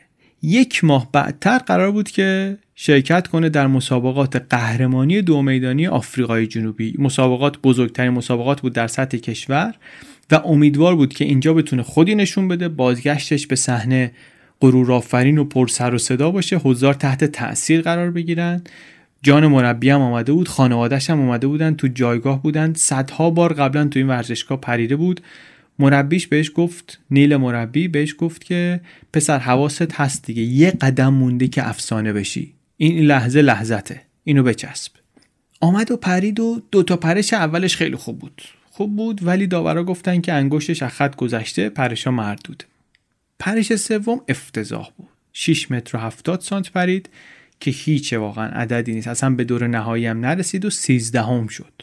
اگه برنده می‌شد المپیکو که رفته بود اگه برنده می‌شد به عنوان سوگلی ملت می‌رفت ریو با سر و صدای زیاد و فلان و اینا. اما الان به عنوان ورزشکار کم امید و با چراغ خاموش و غریبی غریبی وارد مهمترین رویداد ورزشی زندگیش می‌شد. تموم که شد مسابقه نیل مربی کشیدش کنار توپید بهش که دفعه آخر همچه اتفاقی میفته ها. بار آخره. سرش انداخت پایین گفت بله مربی. گفت شما وقتت داره تموم میشه. همینجوری ادامه بدی مدال ریو رو باید فراموشش کنی. فهمیدی چی گفتم که؟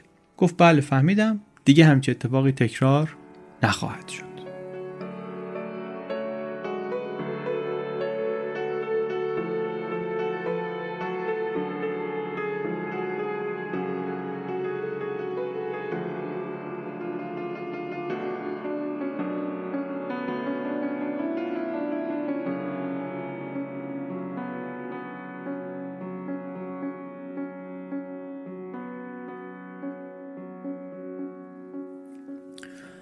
توی این مدتی که مانیونگا خودش رو آماده کرد و رسون به المپیک و این مسابقات جان مربیم دوران پرفراز و نشیبی داشت. یه اتفاق مهمی براش افتاد که یه مدت زیادی مثل یک راز قایمش کرده بود.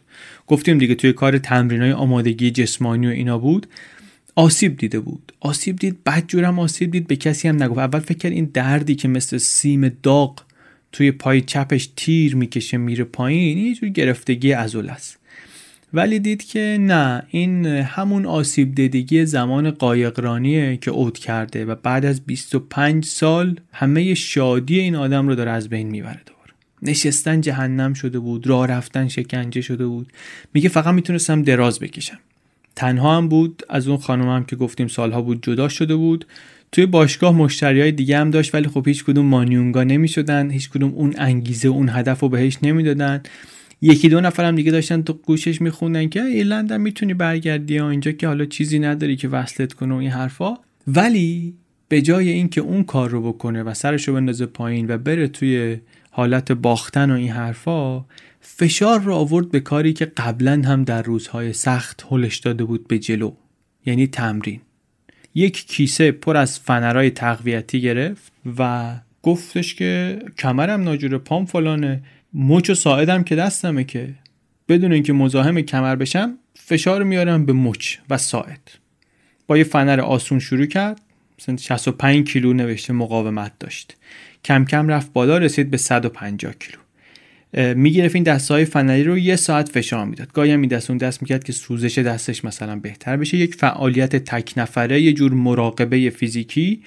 و همینطوری که بارها پشت سر همین دسته ها رو نزدیک هم می‌کرد ذهنش واسه خودش رویا پردازی می‌کرد. شروع کرده بود مجسم کردن شاهکارهایی که می‌خواد با همین مهارت ها خلق کنه. گاهی وقتا مثلا خیال می‌کرد داره جلوی انجمن باستانی وزنه و وزنه برداران Association of Old Time Barbell and Strongmen. ترجمه رو همینطوری خودمون گفتیم. داره در, در مقابل اونها نمایش میده. اینا که مثلا اصلا کارشون زنده نگه داشتن سنت هایی که اون آقای مایتی اتم رو مشهور کرده بودن. گفتیم دیگه گرفتار اون آقا شده بود. واسه یه حالت الگو و الهام بخش و اینا داشت. مستندی هم ساخته شده از این آقای مایتی اتم در 2017 به همین اسم. من خودم هنوز ندیدم ولی می‌خوام ببینمش. دنیای خودش دنیای اینایی که نعل اسب خم می‌کنن میخ گاز می‌زنن از اینجور کارا. کاری نداریم ما. این آقای مربی یه بارم قبلا 2011 جلوی این انجمن رفته بود دو تا شیرینکاری هم کرده بود. یه دونه یه مانور پیچیده بود. توش یه میله فلزی رو میگورون تو هم. یه شیرینکاری دیگه این بود که وسط میله رو می‌گرفت لای دندونش دو طرف میله رو می‌گرفت خم می‌کرد. منتها دوستش کارهای بیشتر بکنه. میخم کنه مثلا شاهکار زدن در این محافل قهرمانان بدنسازی و استرانگمن ها جایگاه ویژه‌ای داره. مایتی اتم این کارو کرده بود. وفادارترین شاگرد اتم آقای سلیم فرمن معروف به مرد چکشی اونم این کارو کرده بود. شاهکار زده بود. میخ خم کردنش چون کوتاهه و جایی که واسه فشار دادن داره کمه سخته. از میله فولادی سختتره که خم کردنش. بعد خب یه میخای هم هست میخ قرمز میگن. اینا 18 سانتی متر فولاد به قطر 8 میلیمتر. در دمای پایین ساخته شده که مثلا از میخ معمولی محکم تر باشه و هرچی خلاصه اینا واسه خودشون سبک و سیاق دارن لیگ دارن بالا دارن پایین دارن کار زیاد سخت دارن کار کم سخت دارن. این آقا گفته بود حالا که این برم ناقصه اون برم ناقصه این کار نمی‌تونم. می‌خوام تمرکز کنم روی این کاری که می‌تونم و انقدر تمرین کنم که بشم سرآمد همه در همین رشته. اوایل سال 2016 ایشون مدت ها بود دیگه همش داشت فنر می‌زد دیگه. تمرین دیگه ای نکرده بود. تحملش دیگه تمام شد. گفتش که ولش کنی خود به خودم فشار میارم. یه روز یه میله فولادی ورداشت سعی کرد خمش کنه. بلافاصله درد پیچید تو کمرش. دید که نه فایده نداره. ضد التهاب و مسکن و اینا دید نه دردش کم نمیشه. هول و هوش همون زمانی که مانیونگا رفت ریو برای المپیک جان مربی هم بالاخره پذیرفت که بره زیر تیغ جراحی. چون بهش گفتن تنها راه کم کردن فشار روی یکی از این عصبهای نزدیک ستون فقراتت اینه که جراحی بشی. رفت و جراحی شد و به هوش که آمد بهش گفتن آقا خبر بدی برات داریم. عمل خوب بوده ولی شما دیگه فکر خم کردن میله رو هم از سرت بیرون کن. میله میخ همه اینا رو باید ببوسی بذاری کنار. خیلی ناامید شد خیلی سرخورده شد رفت زیر مسکن و مخدر و اینا. انقدری که وقتی مانیونگا رو نشون می‌دادن که با لباس زرد و سبز و سفید داشت حاضر می‌شد که بپره به زور تونست نیروش رو جمع کنه تشویقش کنه. مانیونگا هم گفتیم تو قهرمانی کشوری خراب کرده بود ولی جان میگفتش که این مدال می‌گیره از ریو. نیلم میگفتش که این مدال می‌گیره. بقیه اهالی ورزش ولی یادشون رفته بود. آخرین باری که درست حسابی مسابقه داده بود پنج سال پیش بود. در سطح جهانی مخصوصا کسی اصلا این بچه رو دیگه یادش نبود. دور مقدماتی هم رفت و شرکت کرد و بدون سر و صدای زیاد چهارم شد و رفت بالا برای مرحله فینال.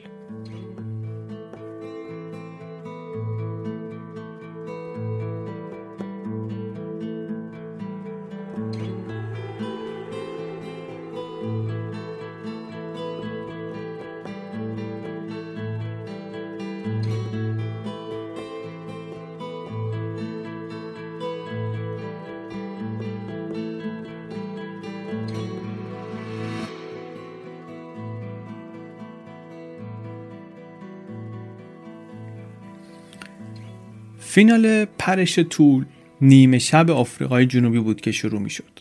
خانوادم یک اشتراک ماهواره تلویزیون همسایه پول جمع کرده بودن گرفته بودن واسهشون بازیار داشتن از خونه می‌دیدن. جان مربی داشت دوره نقاهتش رو میگذروند خونه یه دوستش. همینطوری که شرکت کننده ها می اومدن توی زمین مسابقه مفسرا می‌گفتن که آره گورگ راترفورد از بریتانیای کبیر جف هندرسون از آمریکا اینا دو تا شانس اصلی مدال طلا هستن. دوربین که مانیونگا رو نشون می‌داد گزارش کرد واقعا چیزی در موردش نمی‌گفت. مونتا این شومن ذاتیش جون گرفت وقتی دوربین رو دید یه جست و خیز کوچیک با نمکی کرد. بریتانیایی رفت و 8 متر و 18 سانت پرید. مانیونگا بعدش رفت 8 متر و 16 سانت. هندرسون رفت 8 متر و 20 سانت. دو تا پرش بعدی مانیونگا خطا اعلام شد. اما بریتانیای راترفورد رفت و 8 متر و 22 سانت پرید و جلو زد از هندرسون.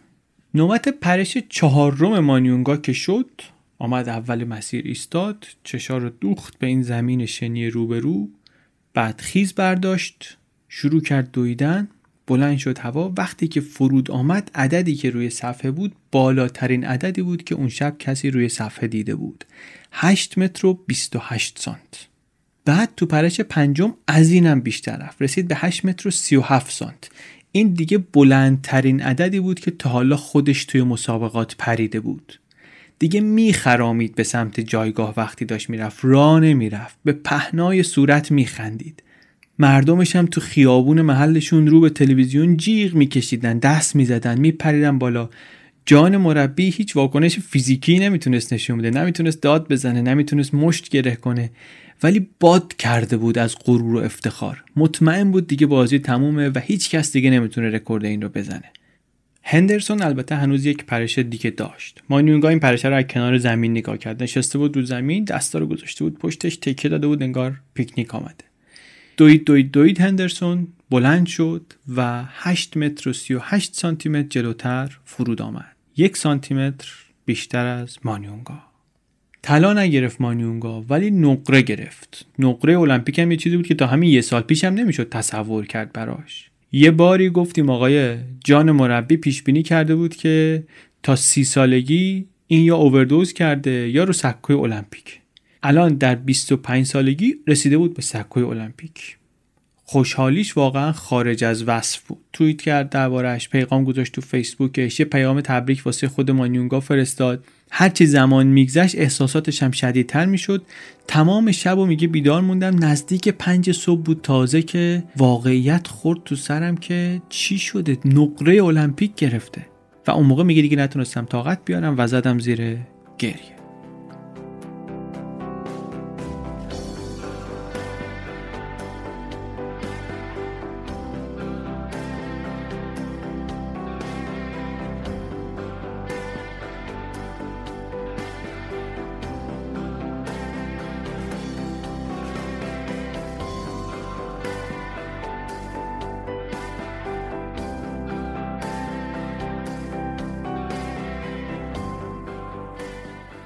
گفتیم یه جای اولای پادکست که تصمیمی که می‌خواست بگیره مانیونگا که بره با جان تمرین کنه یا نه قرار بود زندگی دوتاشون رو تحت تاثیر بذاره.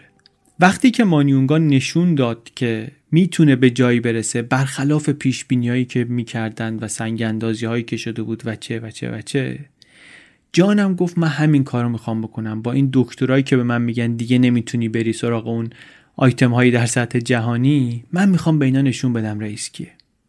از بیمارستان که آمد یه مدت کمرش با کمربند طبی میبست عصای زیر بغل داشت. ریز ریز شروع کرد ورزش کردن. اول از یوگا و بعد فیزیوتراپی و بعد رژیم غذایی رو عوض کردن و سراغ این intermittent fasting تیکه تیکه روزه گرفتن ها که الان هم خیلی مد شده سراغ اینا رفتن و کم کم داشت خودش رو دوباره آماده می‌کرد. منتها یه سری کارهایی رو نمی‌کرد. میگه خم نمی‌شدم از زمین چیزی وردارم. ولی ریز ریز داشتم بدن رو تمرین می‌دادم شیش هفته بعد از عمل جراحی تونست یک نمایشی اجرا کنه. نمی‌تونست به شکل مرسوم میله رو خم کنه. واسه همین با دندوناش نگرش داشت سرش رو برد عقب فک و گرفت بالا به سمت آسمون و فشار داد دو طرف میله رو به سمت پایین. اینطوری میله رو خم کرد. نمایش بدون درد سر بود و واقعا با حداقل درد ممکن تونست انجامش بده. هم یه پولی گرفت دستمزدی گرفت بابت این نمایش. هم از اون مهمتر اعتماد به نفسی گرفت ازش. بعد انجمن Oldtime Barbell and Strongman اون حلقه وزن برداران و زورآزمایان مراسم شامی داشتن در سال در اکتبر 2017 در نیوجرسی و فکرش این بود که اگر من خوب تمرین کنم شاید بتونم اون شب برم اونجا رکورد جهانی خم کردن بیشترین تعداد میخ در یک دقیقه رو بشکنم. هدفهایی دارن آدم واقعا. به خاطر محدودیت هم که داشت کمرش نمی‌تونست به اندازه قبل خم کنه واسه همین می‌خونه نمی‌تونست بگیره روبروی شکمش. بعد می آورد بالا نزدیکای چونه و با پشت تقریبا صاف از وسط خمش می‌کرد. یعنی نیرو رو باید با فشار چونه و ماهیچه های دو سر بازو و ساعد و اینا وارد می‌کرد. واسه همین تمرکز تمرینات رو گذاشته بود رو بالاتنه. من واقعا نمی‌دونستم واسه خم کردن میخم تمرین و تکنیک و اینها دخیله. ولی الان که فکر می‌کنم خیلی طبیعی اینطوری باشه دیگه. طبیعتا مشخص شما داری به چه ماهیچه های فشار میاری باید همونا رو تقویت کنی. خیلی واضحه. یه روز این وسط تمریناش اون آقای روحانی محل مانیونگا اینا بهش زنگ زد. گفتش که آقا ما یه برنامه داریم ترتیب میدیم و اینا. می‌تونی شما مانیونگا رو راضی کنی که بیاد؟ یه مراسمی گفت باش تلفن می‌کنم. تلفن کرد بهش و اونم گفت آره میام. ولی یه حرف عجیبی زد توی این مکالمه. گفتش که جان من دیگه الان واسه خودم کسی شدم محافظ لازم دارم. این اول باور نکرد چی شنیده. گفت چی چی لازم داری؟ گفت محافظ دیگه. اینا. گفت فکر داره شوخی می‌کنه مثلا رفته تو جلد آدم معروف و سلبریتی و اینا.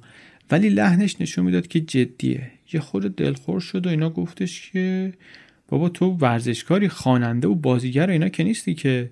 پاش بیا محافظ می‌خوام چیه؟ رفت و خودش رفت دنبالش. این مربی سابق و بدنکار امروز خودش رفت فرودگاه دنبالش و با هم رفتن اون دور همیه و بعد برنامه هم رفتن یکی از کافی شاپایی که قبلا می‌رفتن. اون موقع ها بقیه به چشم دوتا رفیق نگاهشون می‌کردن. الان ولی عوض شده بود دیگه همه مانیونگا رو میشناختن. خود جان میگه که باحال شده بود دوباره رفتیم اونجا. حس می‌کردی به یه جایی رسیدی برگشتی اونجا دارن میبیننت. اما تنش بینشون بابت چیزی که حرفش رو نزدن ولی توی ذهن جفتشون میگذشت واضح بود. اون مکالمه ای که درباره محافظ کرده بودند و معنی زمینی که اون مکالمه داشت باعث شده بود که شکاف بینشون عمیقتر از همیشه باشه. ضمن اینکه مانیونگا هنوز ماجرای مواد رو هم داره و داره باهاش کشتی می‌گیره. حداقل وسوسش هست. سال بعد از المپیک سال 2017 داشت تمرین می‌کرد واسه مسابقات قهرمانی جهان. پاش دوباره باز شد به این محافل آنچنانی شیشه کشخانه ها در مصرف زیاده روی کرد. حتی ماهی ژوئیه داوطلبانه خودش رفت دوباره خودش رو معرفی کرد به مرکز ترک اعتیاد انقدر ضعیف شده بود دیگه نمی‌تونست بپره و بعدم گفتن که اصلا نتیجه آزمایش کوکائینش هم مثبت آمده. انداختنش بیرون بعد دوباره مقامات دانشگاه آمدن پادرمیونی کردن پذیرفتنش. سه هفته قبل از اینکه دوباره بیاد جلوی چشم همه دنیا بپره اطرافیانش واقعا قرار نداشتن از نگرانی. جانم از دور در جریان مشکلات بود ولی تمایلی نداشت که دخالت کنه آمد و رسید به لندن برای مسابقات قهرمانی جهان. واقعا دل تو دل هواداراش نبود به خاطر اینکه هم نگران این وضعیتش بودن هم از اون طرف امید داشتن که ازش یک پرش عالی ببینن. واقعا هم کاری که کردیم بود که از خوشبینانه ترین انتظارها هم فراتر رفت. یعنی در دور نهایی 8 متر و 48 سانت پرید جاش رو واقعا ثبت کرد روی شن. به معنی واقعی کلمه و هیچ کس دیگه نمی‌تونست به این عدد برسه. قهرمان جهان شد فیلم های مسابقه هست. ببینید توی یوتیوب خیلی جالبه. بعد پیروزی هم تماس گرفت با خانواده. خواهرش میگه خیلی گریه کردیم مامان خیلی خوشحال بود خیلی طبیعتا تحت تاثیر قرار گرفته بودن. اون موقع شروع هم کرده بود مانیونگا با یک مدیر برنامه ورزشی جدیدی کار کردن که این روکو راست گفت به خبرنگارا که من اصلا می‌خوام افکار عمومی در مورد این آقا رو از نو تعریف کنم. کارشون اینه اینها دیگه. پی آر هم هستن روابط عمومی هم هستن. برندینگ شخصی آدم رو میان عوض می‌کنن. میگن این آدم یه مشکلات رو داشته تصویرش خراب شده این رسوایی داشته این این این, این. ما باید اینو کلا بکوبیم از نو بسازیم تصویر عمومیش رو. مشکلم اینه که اینطوری که باشه اسپانسرها نمی‌خوان بیان سراغش. قصه منفی دورش هست. باید این حالت رو از بین ببریم. یکی از کارهایی هم که کردیم بود که حالا شاید هم این نکرد و مانیونگا کرد خیلی نمی‌دونیم ولی جان میگه که این آقای جدید این مدیر برنامه های جدید نقش داشت تو این فاصله بین مانیونگا و جان رو یه مقدار دوباره بیشتر کرد. خود این مدیر برنامه ها میگه که مانیونگا نمی‌خواد از یه حدی بیشتر جان بهش نزدیک باشه چون فکر می‌کنه که جان می‌خواد اعتبار بگیره به خاطر موفقیتی که این داشته همه رو می‌خواد به خودش نسبت بده. یه خودم جواب قابل درکیه دیگه. در فرهنگ آفریقای جنوبی اینطوریه که افرادی که از موقعیت های پایین بتونن پیشرفت کنن و بیان بالا خیلی سعی می‌کنن که از موقعیت خودشون دفاع کنن. چون به گفته نویسنده میترسن که دیگرانی بخوان بیان از موفقیت اینها اعتباری بدزدن واسه خودشون. برای همینم آدمایی که دستی به کمک دراز می‌کنن خیلی وقتا بعدا اون شرایطی رو که باعث نیازشون به کمک شده یا فراموش می‌کنن یا اینکه اصلا عمدن فراموش می‌کنن. یعنی یا عمدن فراموش می‌کنن یا سهون فراموششون میشه. یعنی چی میگم؟ مانیونگا هم الان میگفتش که من با این استعداد ذاتی این همه تمرین این همه فشار روحی و جسمی اینا به خودم آوردم. الان می‌خوام مثل بچه های از ما بهتران زندگی کنم. حقم هم هست. تلاش کردم رسیدم به اینجا و نمی‌خوام کس دیگه این وسط بتونه اعتباری بگیره از این کار بگی که من رسوندمش. ولی نویسنده میگه نگاه هم بکنی اون بیچاره هم واقعا نمی‌خواست اعتباری بگیره می‌خواست فقط وصل باشه به این. ارتباطه رو می‌خواست. نشون به اون نشون که حتی بعد از اینکه مانیونگا یکی بعد از دیگری مقام و مسابقه در سرتاسر سر جهان برنده می‌شد جان مربی هنوز به خانوادهش سر می‌زد این سر دنیا. به خواهرش کمک می‌کرد واسه شهری های عقب افتاده این مدرسه. گاهی وقتا غذایی شرابی چیزی می‌خرید می‌برد واسهشون. به قول خواهرش میگه این جای اسمیت رو برای ما پر کرده. اسمیت قبلا از این کارا می‌کرد. اون مربی اولیه که مرحوم شد. داستان این دو نفر اون چیزی که منو خیلی جذب کرد به این گزارشه یه مقدار زیادی داستان این دو نفر بود. داستان موازی و در هم تنیده این دو نفر. داستان یکی نیست که بدهکار کس دیگری باشه. اصلا قصه دین و اینا نیست. داستان دو نفر از دنیاهایی که اینا همینطوری دارن از هم فاصله می‌گیرن. ولی این دو نفر هر کدومشون جدا دارن محدودیت هایی رو یکی یکی کشتی می‌گیرن و میندازن کنار. محدودیت های انسانی فیزیکی محدودیت های امکاناتی محدودیت های جامعه هرچی. اینا رو با قدرت دارن می‌زنن کنار و طی این دوران تلاش سنگینشون یک مقطع کوتاه اما بسیار باشکوهی هست که اینا شونه به شونه کنار هم عرق ریختن و زور زدن. و این تجربه چنان درخشان بود چنان یکه بود که جفتشون رو برای همیشه عوض کرد اصلا. بعدم به همون سرعتی که با هم آشنا شده بودن از هم جدا افتادن. هر کدوم به راه خودشون رفتن.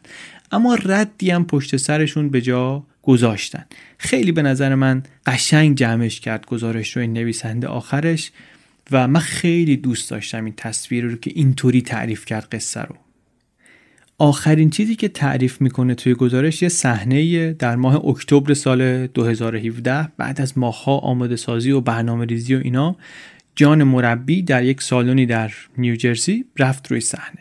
یک گروه کوچک 50 60 نفر هستن از طرفداران ورزشی که بین بدنسازا معروف به آیرون گیم سالن بیشتر از ایناست که مثلا اجلاس دندون پزشکا باید توش باشه یا گرد همایی سوداگران بازار مالی توش باشه مثلا. موکت تا کف اتاق صدا خفه میشه کاغذ دیواری و چراغای سنگین رنگین و اینا.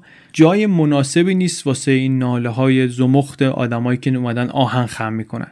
ولی به هر حال این مردان آهنین میان اونجا ناله می‌کنن. در طول بعد از ظهر مردانی میان ملبس به جلیقه چرمی و چکمه میرن به مساف فولاد که خمش کنن. یکی میله رو فشار میده یه پیچ های عجق وجق باور نکردنی در میاره توش. یکیشون یه آقای به اسم اریک موس.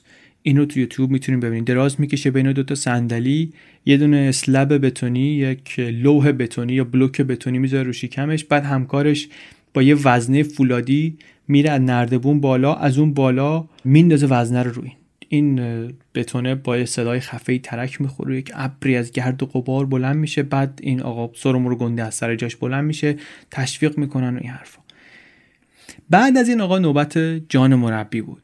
می‌خواست بره میخم کنه. گفتیم دیگه. رفت روی صحنه و کرونومتر رو زدن و شروع کرد خم کردن. یکی و دوتا و سه تا و تکنیکش هم ثابته. یه نمه میاد جلو میخو می‌گیره. محکم که تو چنگشه با تمام نیروی بالاتن فشارش میده. صورتش مچاله میشه. دوتا سر میخ تقریبا می‌رسن به هم. بعد این تکه یو شکل رو پرت می‌کنه رو زمین میره سراغ بعدی. چهارمی پنجمی ششمی دیگه سرعتش داره کمتر میشه. سر میخ هفتم دیگه به دست و پا زدن میفته. 20 ثانیه فقط مونده میخ هشتمو می‌گیره. اول میگن چیزی بروز نداد نفسا همه تو سینه حبسه تلاش زیاد اونم خم می‌کنه. نهمی رو که گرفت دیگه جونی نمونده واسش. بازوهاش مثل ژله میلرزن. میخ آخر رو که نصف خم کرد دیگه انرژیش تخلیه شده بود. کامل. پنچر پنچر. بعد آمدن و بررسی کردن و گفتن بله هفت تا از میخا کامل خم شدن دو تا رو قبول نکردن چون که شکلشون درست نیست. این یعنی اینکه یک میخ رکورد جهانی رو تونسته ایشون بهبود بده. البته المپیک که نیست. دوربینای تلویزیونی نیستن. این نویسنده میگه اصلا من تنها گزارشگر حاضر در این سالن بودم. کس دیگه ای ندید. دنیا ندید این صحنه رو. اما همینطوری که جان داشت نفس نفس می‌زد و جواب تشویق و تحسین تماشاچی رو می‌داد فکر من میگه رفت سمت مانیونگا. فکری هم بودم که جانم داره بهش فکر می‌کنه الان یا نه. مثلا دوست داره به دوستش بگه که چه موفقیتی کسب کرده. آدم وقتی یه همچین موفقیتی به دست میاره دوست داره به دوستاش بگه دوست داره به کسایی که دوستشون داره بگه. بگه آره منم بعد از اینکه چیره شدم بر مشکلاتم قهرمان جهان شدم. احتمالا فکر کرد که قصه هم می‌خوره دیگه. قصه می‌خوره از اینکه مانیونگا ممکنه هیچ وقت خبردار نشه که امشب توی این هتل چه خبر شده. خودش البته چیزی نگفت. نویسندم که ازش پرسید چه احساسی داری و اینها. گفتش که فکر می‌کنم راه خوبی آمدم. دوباره هم اگه بخوام بیام همین راه میام. ولی از دل آدم هیچ کس خبر نداره. It's the second night of competition at the Olympic Stadium and in the field it is men's long jump final night. Here is our leader from South Africa, Luvo Manyonga in his fifth at the 2011 World Champions Championship silver at the African Championships this year. What's he got? He already has an 828. You certainly get the feeling he's going to need more than that, and he might have it. He certainly has. He's powering forward now. It's legal. It's right out there. Yeah, well, great speed down the runway. Great speed down the runway, and the smile says it all. He's just starting to get that little bit of a swagger on. So he's got the consistency now. He's starting to do just maybe a little bit of psychological damage to the rest of this field. We'll have to wait for that, that is a very good jump. And look, just four centimetres. He is thrilled. He is delighted. I think he's extended that lead. He has. He has. 8.37 is right out there. Now that's better than he has ever done before. His personal best was 8.26 going in.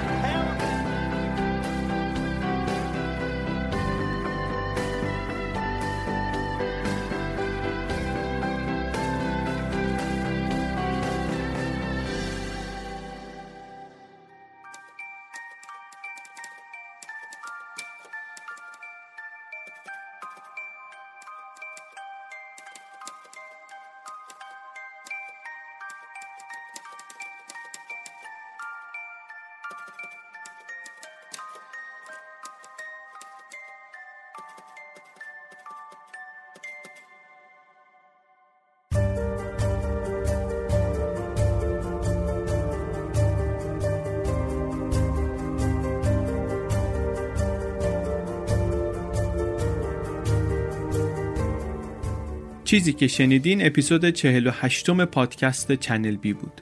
این اپیزود چنل بی رو من علی بندری به کمک امید صدیق فر و هدیه کعبی درست کردیم.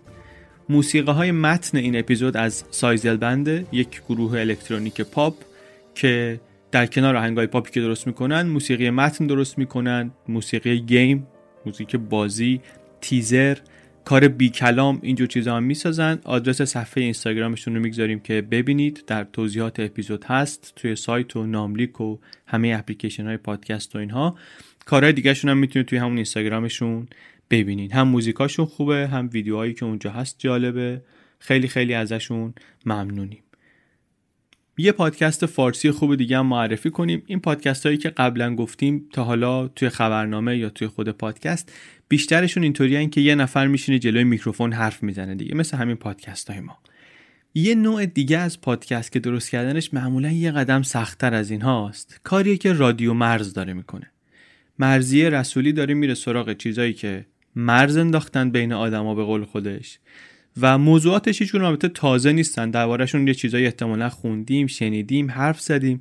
ولی توی هر اپیزود چش و گوش آدم باز میشه واقعا به یه چیزهای تازه ای میگه مثلا آقا یه اپیزودی داره درباره آدم چاق.